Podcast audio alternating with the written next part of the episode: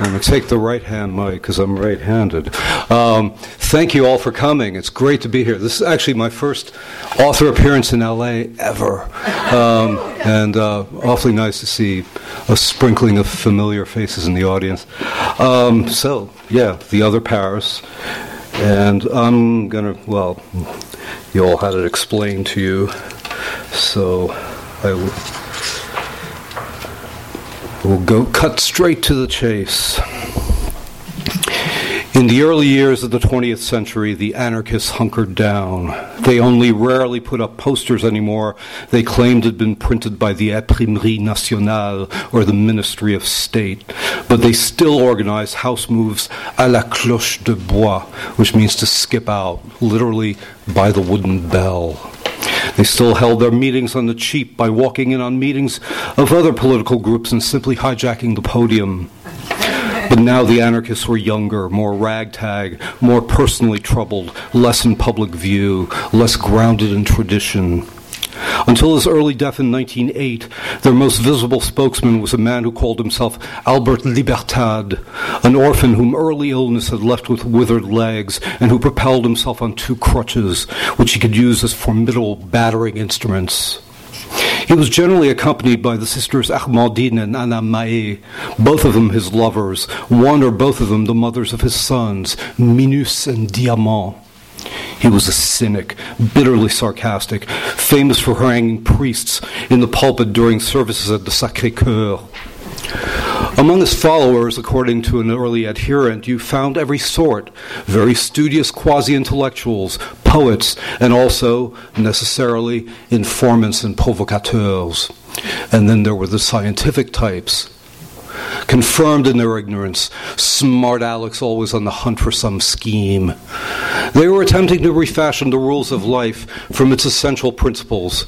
Most were vegetarians, even vegans, végétaliens, and drank only water. They read Darwin and Huxley and sought a scientific rationale for an ideal existence freed from an unthinking adherence to social norms. The autonomous social cell bows to no law and no prejudice. The right to life justifies everything. The lives of others are no longer sacred for us.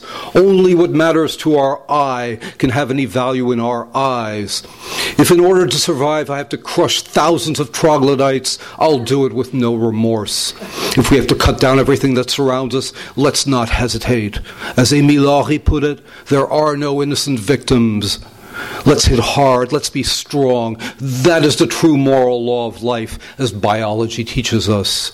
That's how to be a real revolutionary. Nothing to do with the mystical and redundant babble of the workers, charlatans. It's galling to think that with no knowledge of anatomy or astronomy, nor psychology, nor zoology, nor embryology, idiots presume to address the social question. There was always, on every issue, someone with a more radical stance. It was agreed that marriage was legalized prostitution and the family an incubator of misery. Someone might say, cohabitation, that's our worst enemy. It can't be engaged in without compromises and consequent servitude. Anarchism must give the social cell, the individual, complete autonomy. It would be idle to abolish marriage only to substitute for it a bond that is equally as servile for all that it isn't legalized. At the communal house in suburban Romainville, where the editorial offices of L'Anarchie were located, a sign on the door to the library read, idlers, crooks, drunks, stinkers, climbers, snobs, hysterics, eggheads, gas bags of every description. Do not pass through this door.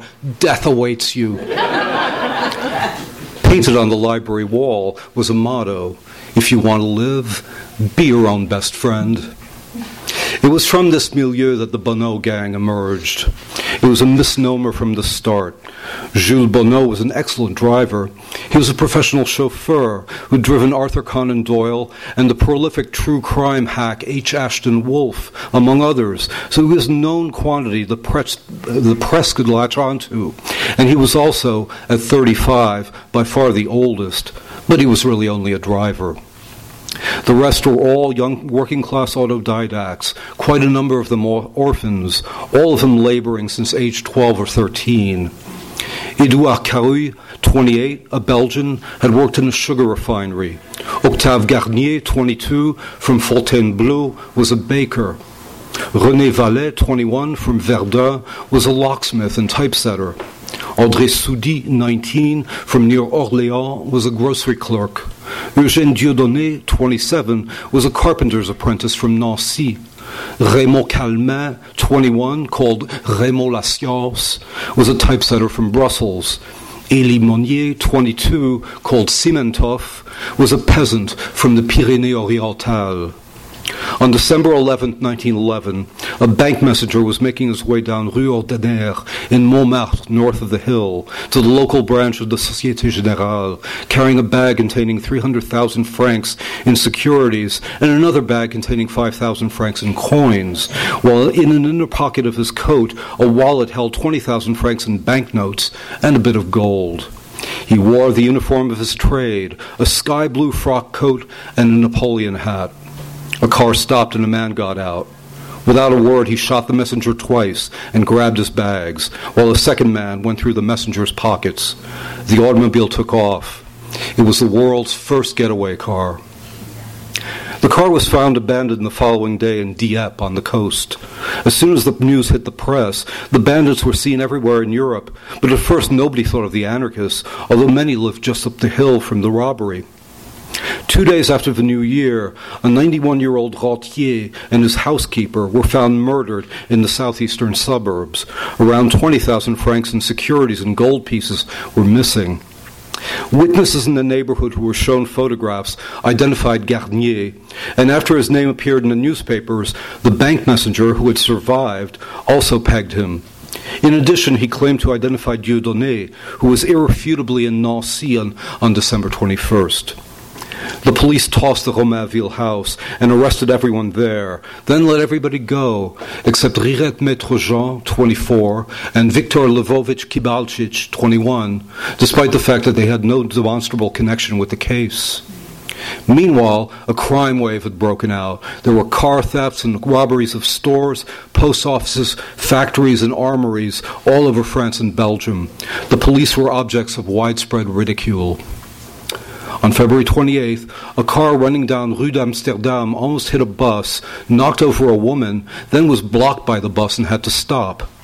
A traffic cop, who happened to also be named Garnier, started writing a ticket, but the car took off with him clinging to the running board.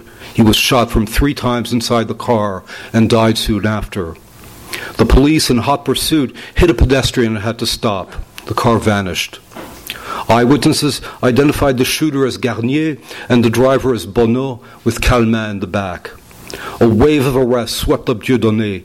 Garnier wrote an open letter to the newspapers, taking responsibility and clearing him. A month later, six of the gang stole a car and killed the driver, then drove to Chantilly and raided the Société Générale. The employees resisted. One was killed. The bandits emptied the coffers to the tune of 47,555 francs. A witness pegged Soudy. Hysteria ensued, with denunciations and false leads galore. The prosecutor received as many as 700 letters a day.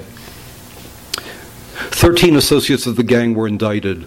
Soudy was arrested in a coastal town, Cahors, loaded down with three Brownings. Bonnot got away with from the cops once, and then on April 22nd was tracked down to a garage in Choisy-le-Roi in the southeastern suburbs.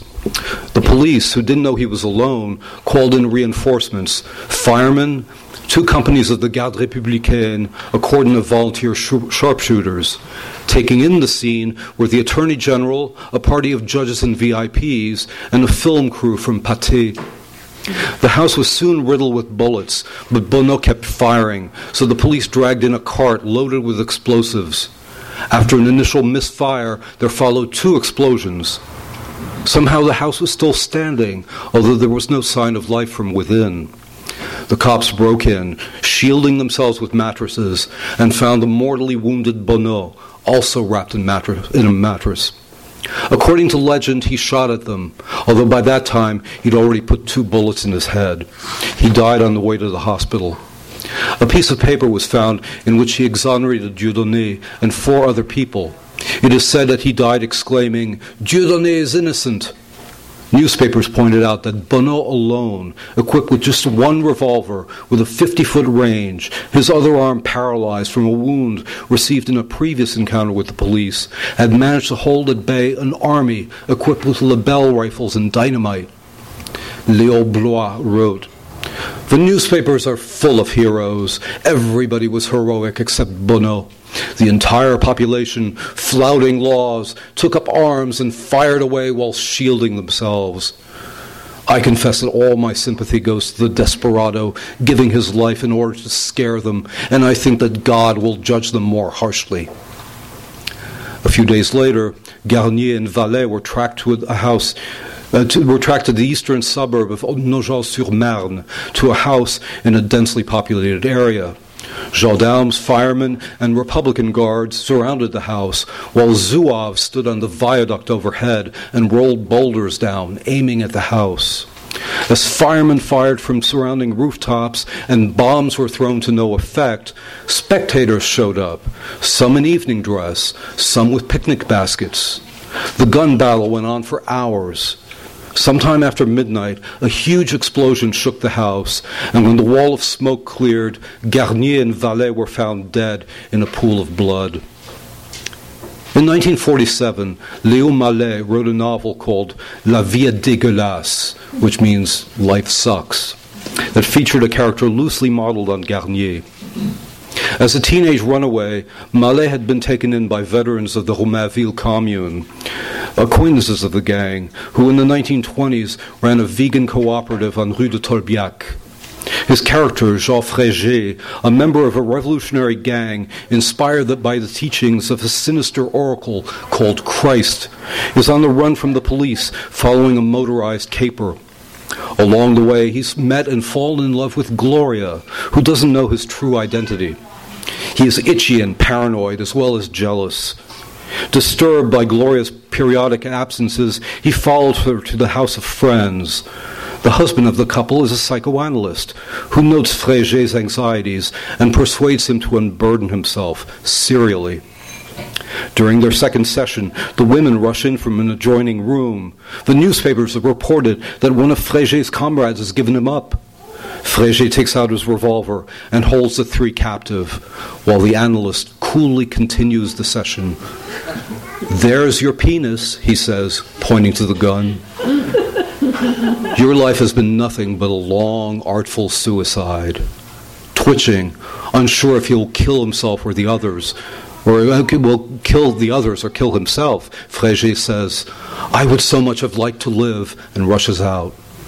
Two weeks later, he bursts into a precinct house on the point of death from starvation, but waving his gun and begging the cops to shoot him in the crotch. They oblige. Eight months elapsed before the surviving gang members went on trial. Carouy, Callemin, Soudy, Monnier, Dieudonné, Maître Jean, Kibalchich, and seven other people faced charges ranging from murder to receiving stolen property and harboring fugitives. During their time in the Santé, 20, seven of the bandits were examined by Émile Michon, the prison psychologist, who questioned them on every possible topic. In the resulting book, with this improbably lovely title, A Little of the Bandit's Soul, he had never identifies them by name, with the sole exception of Kibalchich, because I will never be able to consider him an evildoer. The result being that they become a blurry mass, bugs in a jar. Still, Michon's ambivalences add up to a convincing group portrait. They intellectualized their emotions. They were so invested in their I that they were so often ignorant of the most basic facts about others. They were ascetics, even in matters of the heart. They had excellent memories. Most of them could lecture endlessly on Spinoza, Lamarck, Schopenhauer, the sciences. They were slobs. They seem to want to attach themselves to nothing, and they dread all discipline, even that of habit. They are inconstant in every sense of the word. They come and go, move, travel, are always leaving someone. When they arrive somewhere, they go away again almost immediately. They settle nowhere. Since they're always wanted for some infraction or violation, they change names as easily as they change addresses, and they sleep with one eye open. Extrapolating a bit from his account, you can figure that Monnier from the Midi was the warmest and most passionate, Raymond Lassios cold and pedantic, Carouy was stolid and slow, Dieudonné earnest and deliberate. Michon refers to only one of them as a psychopath. By a process of elimination, that would leave Soudy, who had himself photographed aiming a rifle at the camera. Before even being sentenced, Carouy had bit down on a cyanide capsule he'd obtained somehow. Seven, including Rirette Maître Jean and the two other women, were acquitted.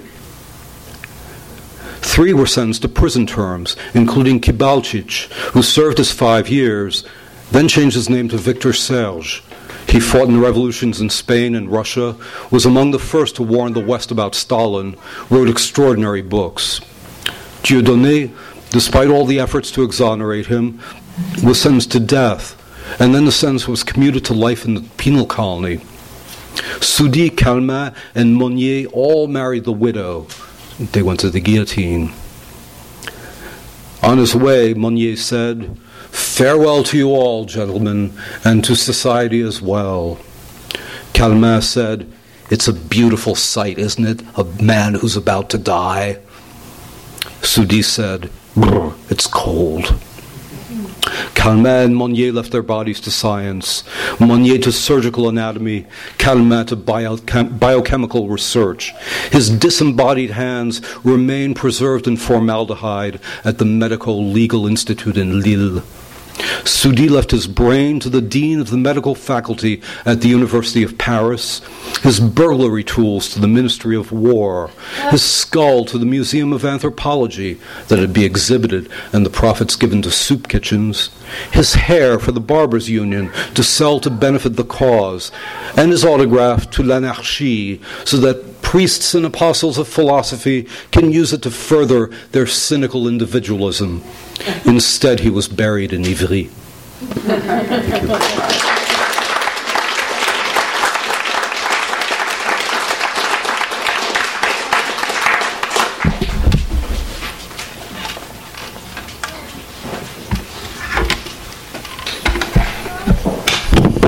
Wow, thanks for coming, coming, everybody. well, you probably noticed all the great pronunciations that Luc was uh, using during his reading, and I think those uh, who don't know him that well, I guess maybe that's a good place to start, Luc. Your first language was French, correct? Yep. Um, Belgian French. Belgian French, which is what? Which uh, would be, you know, which um, true Parisians can't understand.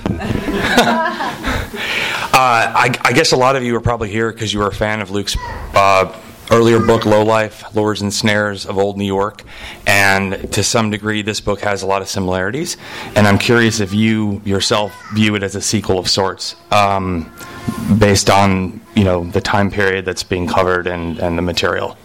Yes, in fact, um, well, this the idea to write a book about Paris was sort of presented to me by my agent and publisher because you know I'm I don't think of things as obvious as writing a book about Paris, which is the obvious thing to do. I would think about writing a book about some, you know, tiny obscure thing. Um, and my first thought upon receiving this assignment was, oh, they want low life Paris, huh?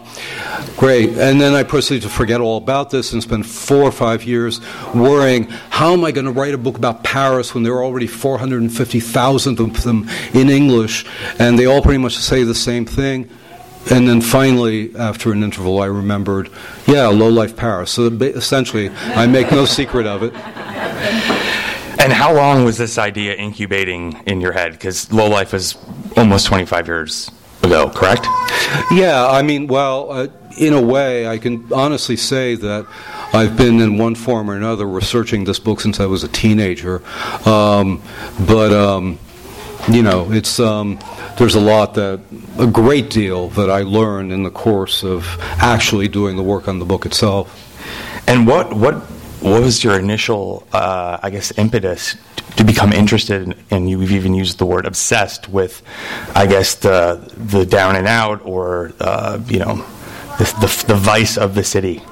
Well, you know, the down and out and the vice are not my immediate preoccupation. I, my immediate preoccupation, my immediate thought was to write a book about, and this was true of New York too. It's the city of the poor, uh, the city of the working class, and that's because that's where I come from. My whole family, workers on one side, peasants on the other.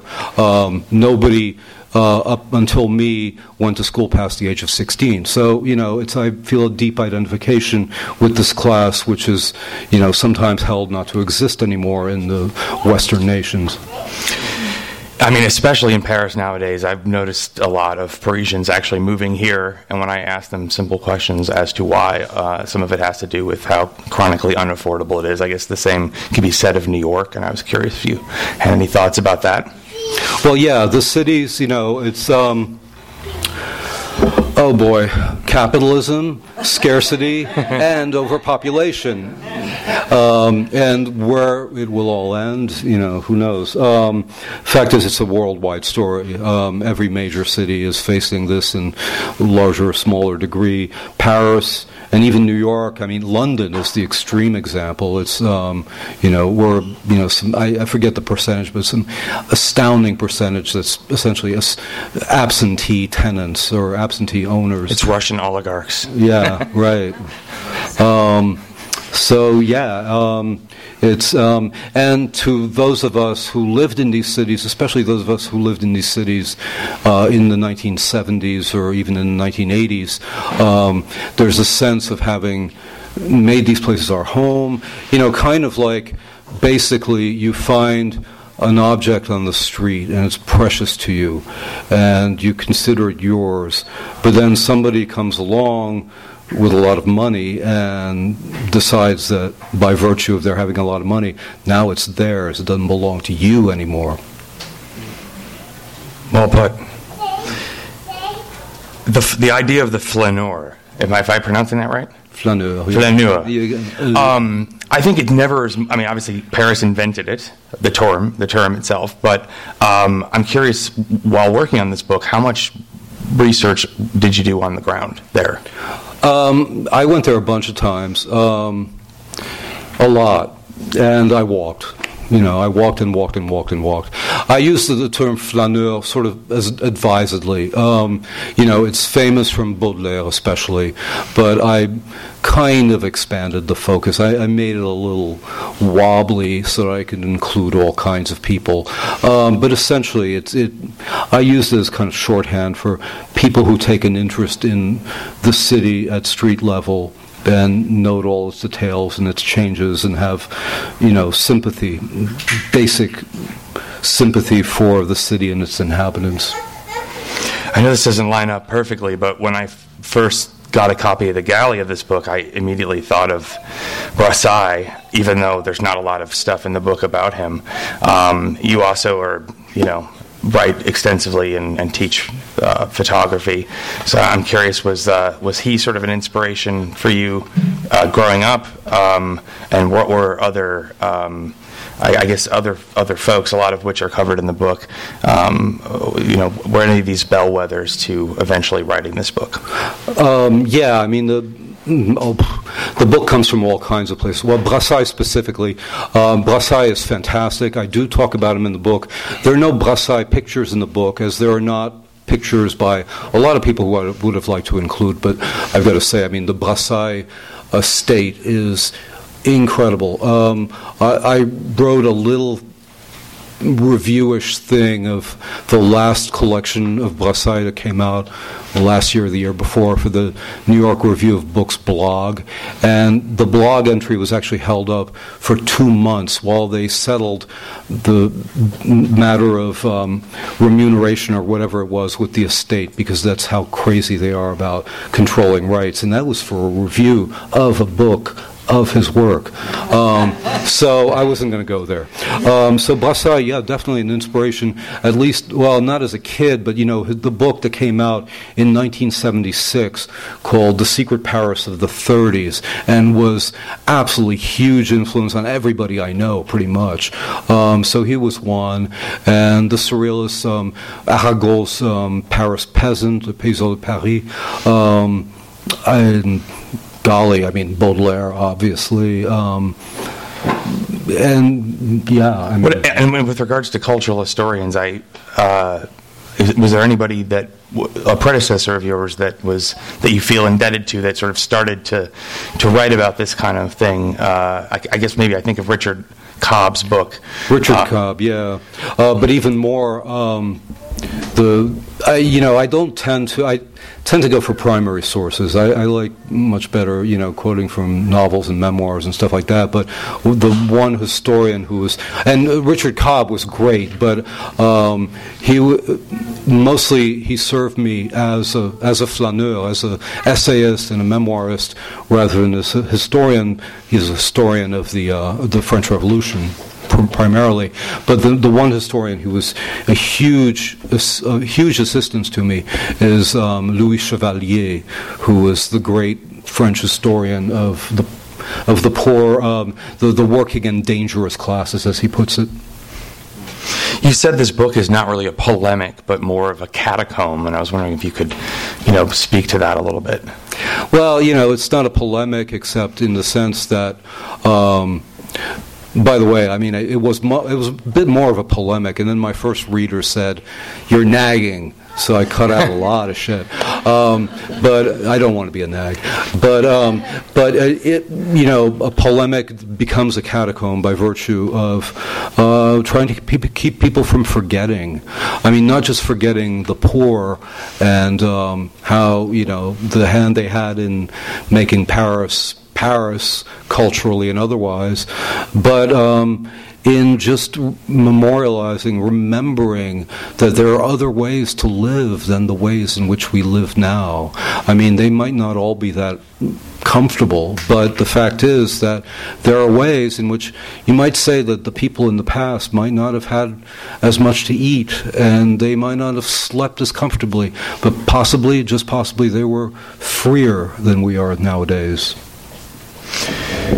I'm sure this is going to be a hard question to answer, but there seems to be so many wormholes you could go down while researching a subject like this. I'm curious, um, how did you know that you'd done enough research to then just start the manuscript, or was it done in fits and starts over many years?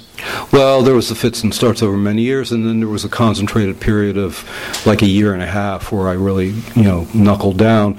Um, and um, I just, you know, there, I, it had to come to an end. It had been sitting on my head for an outrageously long time. My son went from the age of five to the age of 15 in the course of this, you know, so that was like a real objective correlative right there. Uh, You're the- giving him driving lessons. Yeah, like, I really. got to finish this book. the other thing is that um, I, uh, I, um, owing to the difficulty of data management, this is the first time in my entire life I used index cards. Yeah. Um, I always like kept things in my head or something like that, but this was impossible.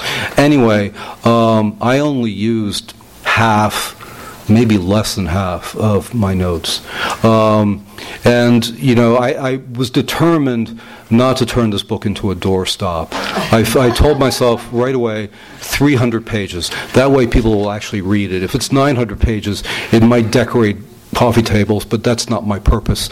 Um, so a lot of, in, you know, and flow also, because writing, you know, you can you can research and research and research and assemble all these facts, and they're great, and you fall in love with them. But then the writing takes on a life of its own, and it determines flow, and flow takes you by surprise sometimes. And you know, there's this all this great these great stories over here, but they don't fit. I mean, there are things that um, until the last minute I thought I was going to be able to fit in X, and yeah, it didn't. Too bad. Sorry. Uh, contrary to Low Life, this book actually is highly illustrated. Um, was that part of the conceit from the beginning, like uh, that you wanted to have visual illustrations? Well, you know, doing Low Life, I was a novice. It was my first book, and um, and you know, I turned in my manuscript. My publisher said, "You got to get some pictures in here." Okay, so um, I did the rounds of the uh, major, you know, pictorial resources of that era. wasn't yet Corbis, etc. Um, and I found myself, okay, I got some pretty good pictures, and um, and they were reproduced. Well, they were reproduced in this section. They look like crap, but anyway.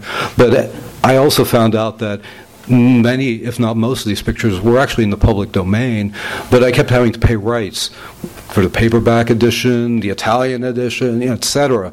So I was determined to keep that from happening again. So the minute I got the contract, I started collecting pictures. Um, out of books, out of magazines, out of newspapers, eBay, flea markets, you name it. And I ended up with about 900 pictures. And um, I sort of presented these, you know, I said to my editor, I said, by the way, I have these 900 pictures, kind of dreading they would end up being a selection of 32 carefully chosen in some, you know, shiny paged insert. And no, instead, they had the brilliant idea of the, this marginal structure here um, where they appear. Um, you know, I mean, I wish some of them were bigger and better detailed you know, but yet it was a it was a choice. Um, I like to think of them as like little pictures in the dictionary. They're an immediate reference, and and there I think there might there's there's something very close to 365 of them, one for every day of the year. So I'm very happy with the way it turned out. How was that the uh, the benchmark? 365, one for every day of the year. Well, I actually well I had the, the final tally was actually like 375, but I had to sacrifice 10 to legal matters. Okay. well, I should stop rambling and maybe take some questions from the audience. This is being recorded for a podcast series that they do here. So, does anyone have any questions? And if so, uh, could you speak up so we can make sure it's recorded? One of the things that always Paris for time, and was the importance of songs, uh, and particularly from periods where people were poorer. Yeah. And you know, I mean, here in America, we don't sing songs from the 1920s or from the 1890s, and you can go places and people, everybody knows the words, and it's not just older people. Right. songs still live in people, and these memories of a time when people were poorer but maybe somehow more interdependent, and so bonds between people were stronger. And you get a real feeling. If you does music play a part in your book? It, it certainly music plays a big part in the book. Yeah, I mean, you know, the, the, the, America is not completely free of such things either. I mean, all you have to do is watch some Warner Brothers cartoons and you know, camp, Camptown races, etc. There is, there are still very old songs that have made it in, survive in popular memory, but it's true that it's stronger in France, and uh, songs show up in several ways because um, I talk about you know the revolutionary songs to some some extent, and also um, the careers of the the the realist singers, you know, who begin with Eugenie Buffet at the end of the 19th century and go to Piaf. Well, they go they extend beyond Piaf, but I kind of chose to end that chronicle with Piaf. Certainly, um, Fréhel and Damia are very important people in this book and very inspirational figures to me. They're um, and um, they're as great in the chronicling of Paris as any writer or visual artist, and they're not generally known but to Americans. So I thought it was important to mention them.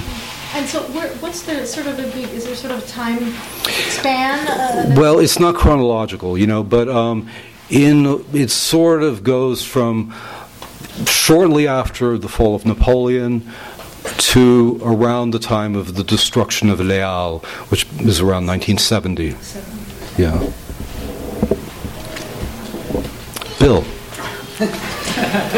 So you, you began this by uh, you know talking about um, how globally there's been this gentrification, and, um, and the book was in part uh, you know to chronicle the poor and the working classes.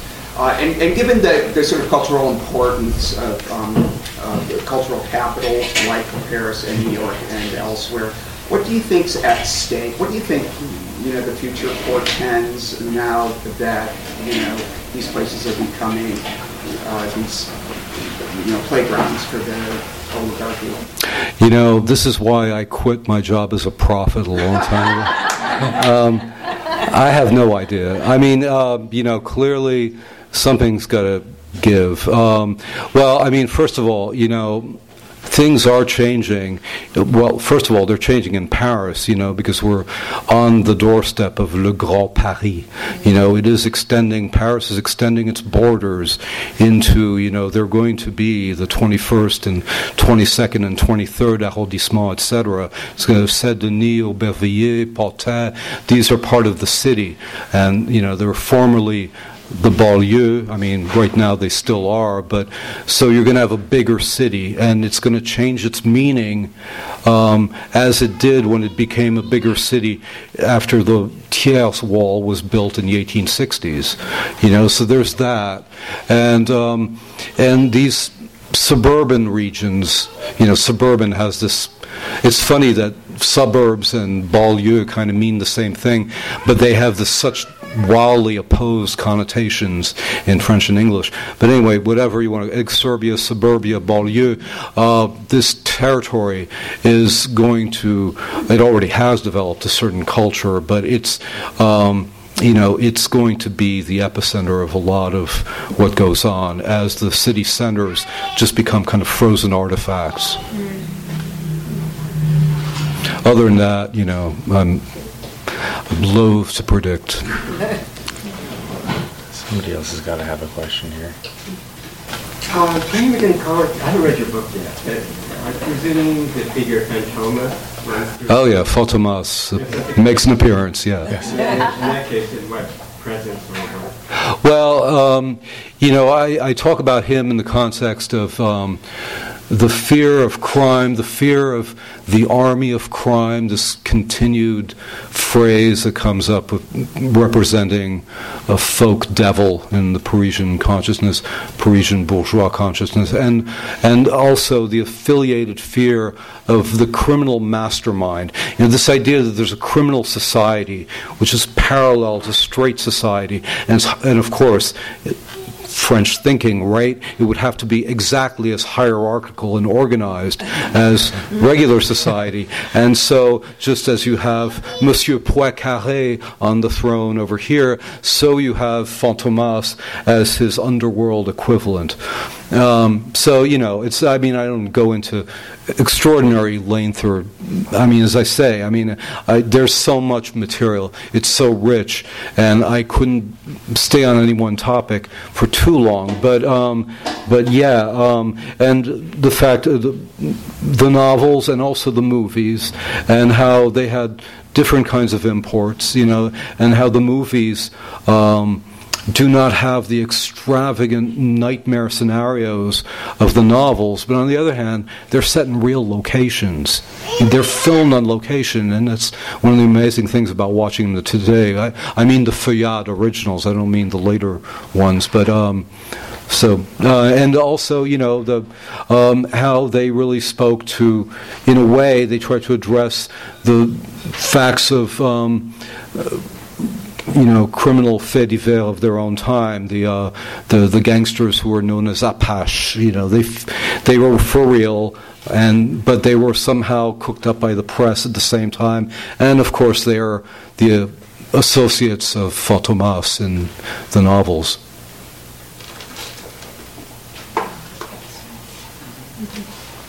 Surely someone has another question. Indeed. I have a part two. Oh, yeah. Tosh, go ahead. Um, Jacques Mesrine, how does he play in the cultural aspect of Paris if he does? Yeah, well, you know, I, I discuss him in, um, in I, you know, the, I, there's a kind of lineage. Um, which just kind of occurred to me when I was putting this together that, you know, it's an interesting um, the, the history of one man insurrections in the history of Paris, which begins with Lacenaire, the romantic criminal who, if you've seen Children of Paradise, is a character. The, the character doesn't actually do any of the things that Lacenaire did, but anyway, he was um, the ultimate romantic who, for whom crime was the ultimate expression of romanticism. And, um, and then there's Liabeuf, who was the petty criminal who um, was framed by the cops because his girlfriend was a prostitute and they got him for procuring, but he, he was not a pimp. as he kept insisting. And he took his vengeance out on the cops, kind of ineffectually. And he went to, even though he didn't kill anybody, he went to the um, guillotine. Um, and he, the, the, the anarchists tried to avenge him, but to no avail. And then Mesrine comes in at the end of this as um, the kind of post-ideological criminal who um, is declares himself to be more powerful than the state, but the state eventually just rubs him out in the dirtiest possible way, and um, and he remains legendary. Um, was only legendary for about a year. Uh, was legendary for so long that he's mentioned by virtually every single French writer of the. T- 19th century, and Mesrine uh, lives on in hip hop, among other places.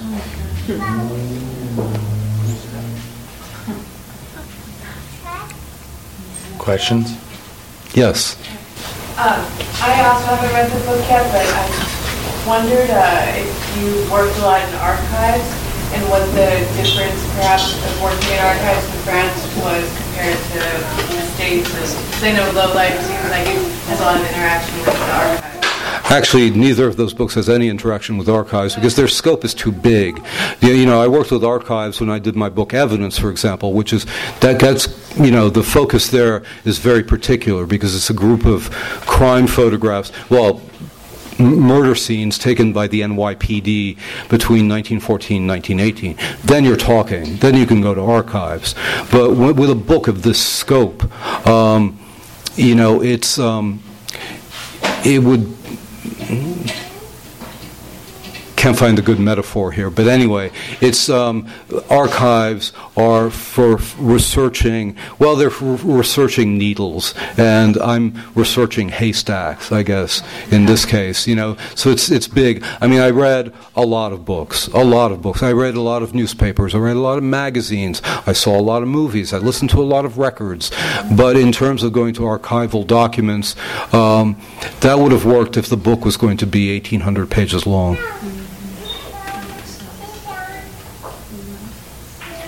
Yes. How did the press at the time um, picture these events and alter? How did they create? Did they help create this um, sort of world, or did they ignore it, or did they romanticize it, or? You mean events like the Bonnot gang, for example, and that kind of thing? Uh, well, they, you know, they went to town. I mean, they, yes, of course, they they uh, they sensationalized the hell out of it, um, and you know, of course, these items were tailor made for sensationalism.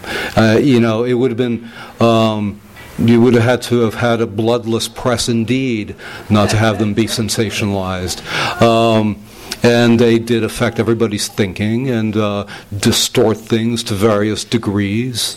Um, it's um, and of course it depends on which press you're talking about because there's a great range of press, a political range, and range in terms of literacy and uh, elite status or non-status. You know, it's it's hard to generalize about something like that. Well, from what I can gather, your your where you write the book is also where there's the dictaphone and the gramophone and all of that that's coming into play, right? So people can have, media becomes something different at that time. Uh, it does. I'm not sure the dictaphone plays much of a part yet in 1911. You know, um, certainly movies do, and you know, I mean, um, sim- look at the fact that the Bonnot gang really did have the world's first getaway car, and how quickly um, that was no longer their possession at all, and entered into, you know, folklore, entered into the movies, etc. So there's that, you know, um, and um, it's definitely a a lively media landscape. There's one ga- there's one book about the Bonnot gang. There's a, you know there's a million books about the Bonnot gang, and there's one that starts with this arresting image of going down the streets of Paris and the enormous head of the Bébé Cadum.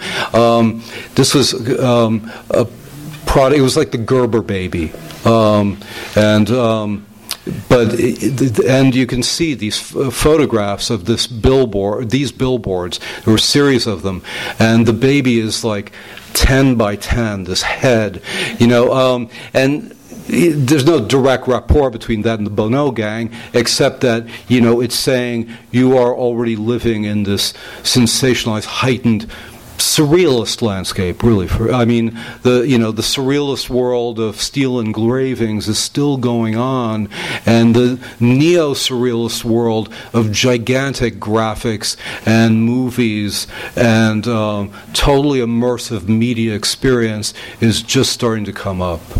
So the Bonnot gang, you know, I mean, they didn't arise because of that changed media landscape, but they certainly played their part, uh, if only as, you know, they were among the first stars of this new, just pre World War I media landscape.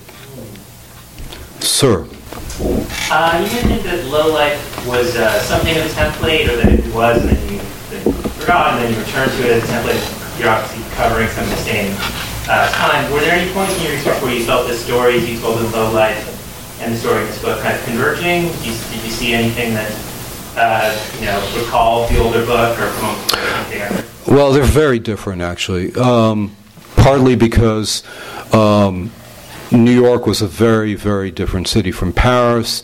You know, it was um, it was much more, much newer. It was it was still growing. I mean, the the, the period covered by Low Life saw the city, um, you know, rise like a thermometer along the scale of the spine of Manhattan. Um, Paris was, of course, growing in the same period, but not quite in the same way. Been going on Paris at that point for a couple of thousand years. Um, but furthermore, um, one major difference between these two books is that in Low Life, um, I've got to say, you know, I I wrote Low Life in part because um, I read Herbert Asbury's Gangs of New York. It was a, a cult book passed from hand to hand among my friends. Uh, we all read it. And I read it and I thought, well, Jesus, he doesn't mention any sources here. And surely, you know, if I go back and like track these down, these stories, there's like more interesting things to be found. And guess what? Every single one of those stories dead ends in the yellow press of the 19th century. So there's so many stories already. Two figures who loom large in low life. Um, so, historians have come close to proving never existed. They were complete inventions of the press, and this includes the entire Dead Rabbits gang, by the way. Um, so, um, some you know, the, because New York was a frontier town, and um, and you know there would be, and all the newspapers were in one place, and they all stole from each other, and um, you know, print the legend and all of this, and everything became a twice told tale very quickly. Paris, on the other hand, had a lot of observers, and a lot of observers who were very good writers and who were very skeptical. And so stories like this that would come up would be covered from eight different points of view almost instantaneously. So there was no, you know, there are very, very few cases in this book of a story where I had to say, gee, there's only, you know, our guy Joe tells the story, and I'm not sure whether to believe it or not, because in every case there are multiple sources. So, you know, it's this and many other reasons. It's a, this is a much more ample book. Yes. Do any key female crime figures uh, appear in your book?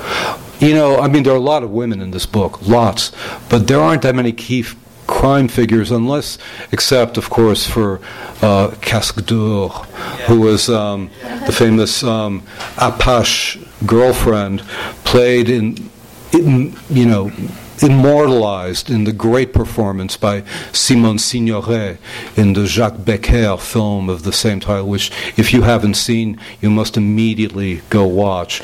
Casque d'Or, C A S Q U E D apostrophe O R. Um, and it's, you know, it's talk about printing the legend. I mean, the, you know, the, the reality is much seedier than what appears on the screen. It's a heartbreaking movie. You cannot, I defy anybody to watch this movie without crying at the end. Um, in reality, it kind of sputters out. Um, but she was a real person, and she really was, and talk about your intersections of the media landscape and crime, you know, she, um, as soon as she hits the, hit the newspapers, because she was like the point of the triangle, uh, being romanced by leading gangsters from two opposing gangs, and immediately she her face appeared on postcards. Um, she was painted by some painter who hung the painting in the salon, and she was set to appear in a review at the Bouffes du Nord. Um, most of these were quashed by the police, but the postcards are still around. One of them is in the book.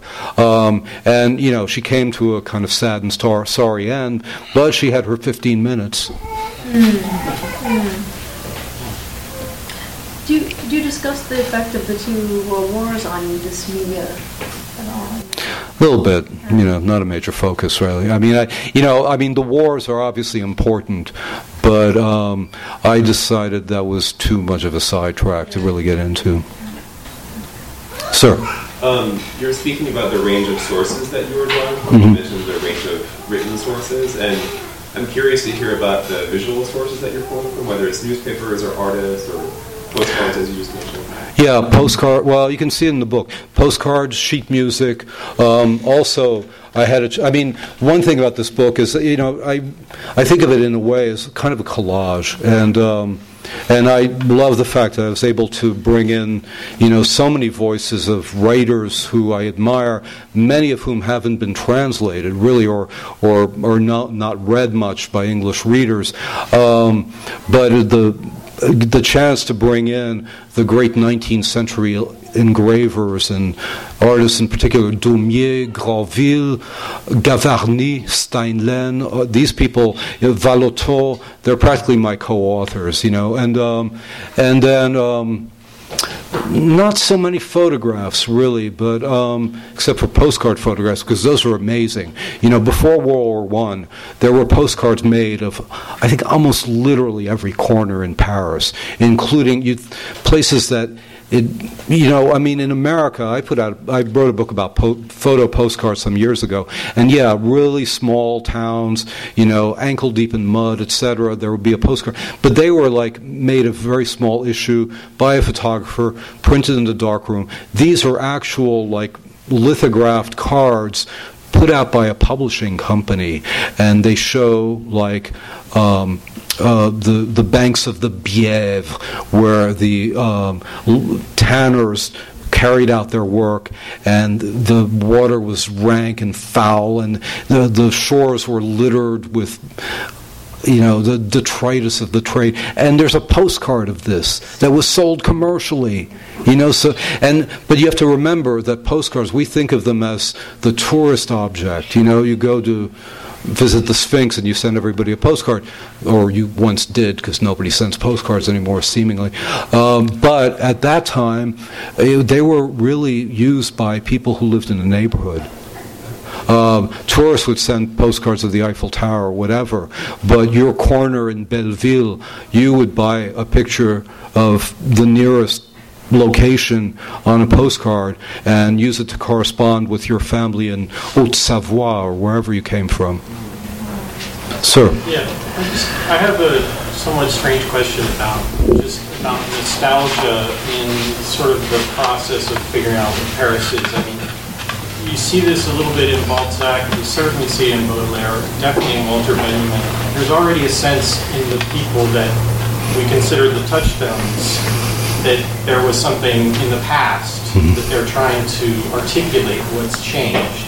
So is there like a self-consciousness there that you were aware that it's already kind of layered in this nostalgia going back to, to Absolutely. Nostalgia goes back at least as far as the 1840s. Um, you know, and, and it, it, it starts really cranking up into high gear um, during Haussmann's renovations. But already, you know, even um, uh, Privat, the great Privat d'Anglemont, who's one of my, somebody I fell completely in love with in writing this book, who's talk about flaneur, this guy who uh, did nothing but walk, apparently. And uh, until his untimely death of tuberculosis in his 40s, um, he chronicled every nook of the city. And he talks about the nostalgia for Belleville. That is, for the Belleville that was filled with rustic wine shops and you know outdoor dance pavilions before it became part of the city. So you know this is, and now I mean you know there's like several further layers of nostalgia about Belleville now, but you know there's this kind of antediluvian nostalgia going on. And of course, you know, you remember Baudelaire's famous phrase the heart of a city changes faster than uh, the, was it, the life of the city. Um, the city changes faster than the human heart. I'm probably garbling that because I'm out of my mind. But, you know, the, he wrote that um, in in reference to what Haussmann was doing to the city, and the Goncourt brothers, you know, mourning the the city of um, the, the era of Louis Philippe, in which they felt they had a stake, and suddenly they could see this city of the unwashed masses coming in around 1850 and were driven to despair. You know, so there's like layer upon layer upon layer. And, you know, there's the nostalgia of the mid 19th century, the nostalgia of the later 19th century, nostalgia, there's even, there's nostalgia in the 1920s. The surrealists are feeling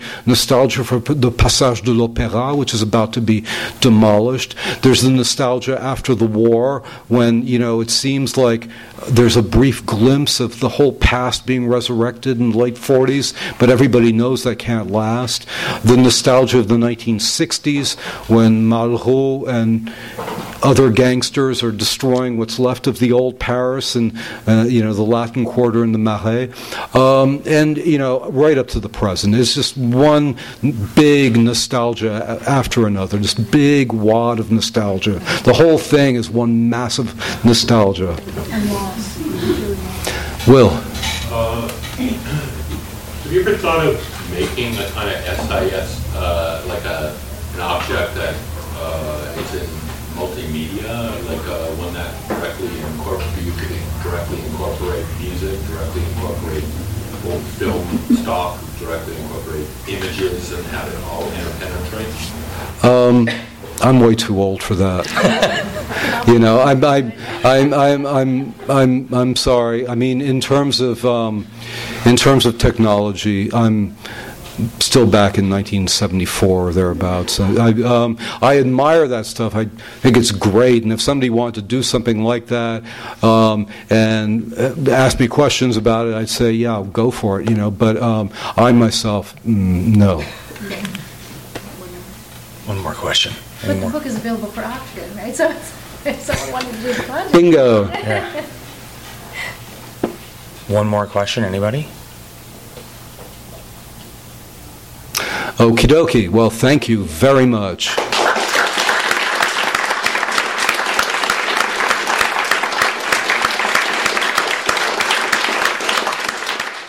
You've been listening to the Skylight Books author reading series. Don't forget you can listen to this and all our other great podcasts at skylightbooks.com. Thanks again for stopping by, and we hope to see you soon.